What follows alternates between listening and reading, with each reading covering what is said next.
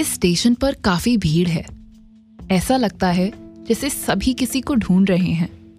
लेकिन किसी की तलाश अधूरी है, या कुछ लोगों ने रास्ता बदलकर किसी और का हाथ थाम लिया। क्योंकि सब्र तो हमने सीखा ही नहीं शायद।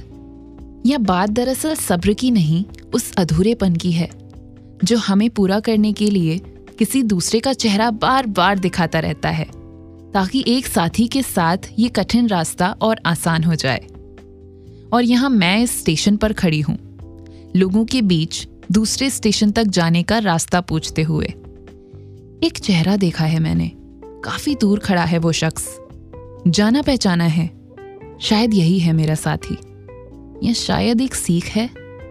समझ नहीं पा रही हूँ मैं। बस उससे नज़रें नहीं हटा पा रही। देखते देखते खो गई। गाड़ी आगे बढ़ने लगी है। जब होश आया तो मैं भागी। अपनी रेलगाड़ी में सवार होने।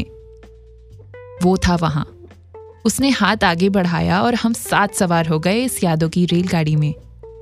जानती हूँ मैं उसे। शायद चाहती भी हूँ।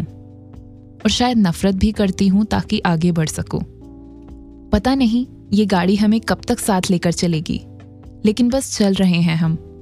आगे बढ़ रहे हैं। साथ में भी और अलग अलग भी।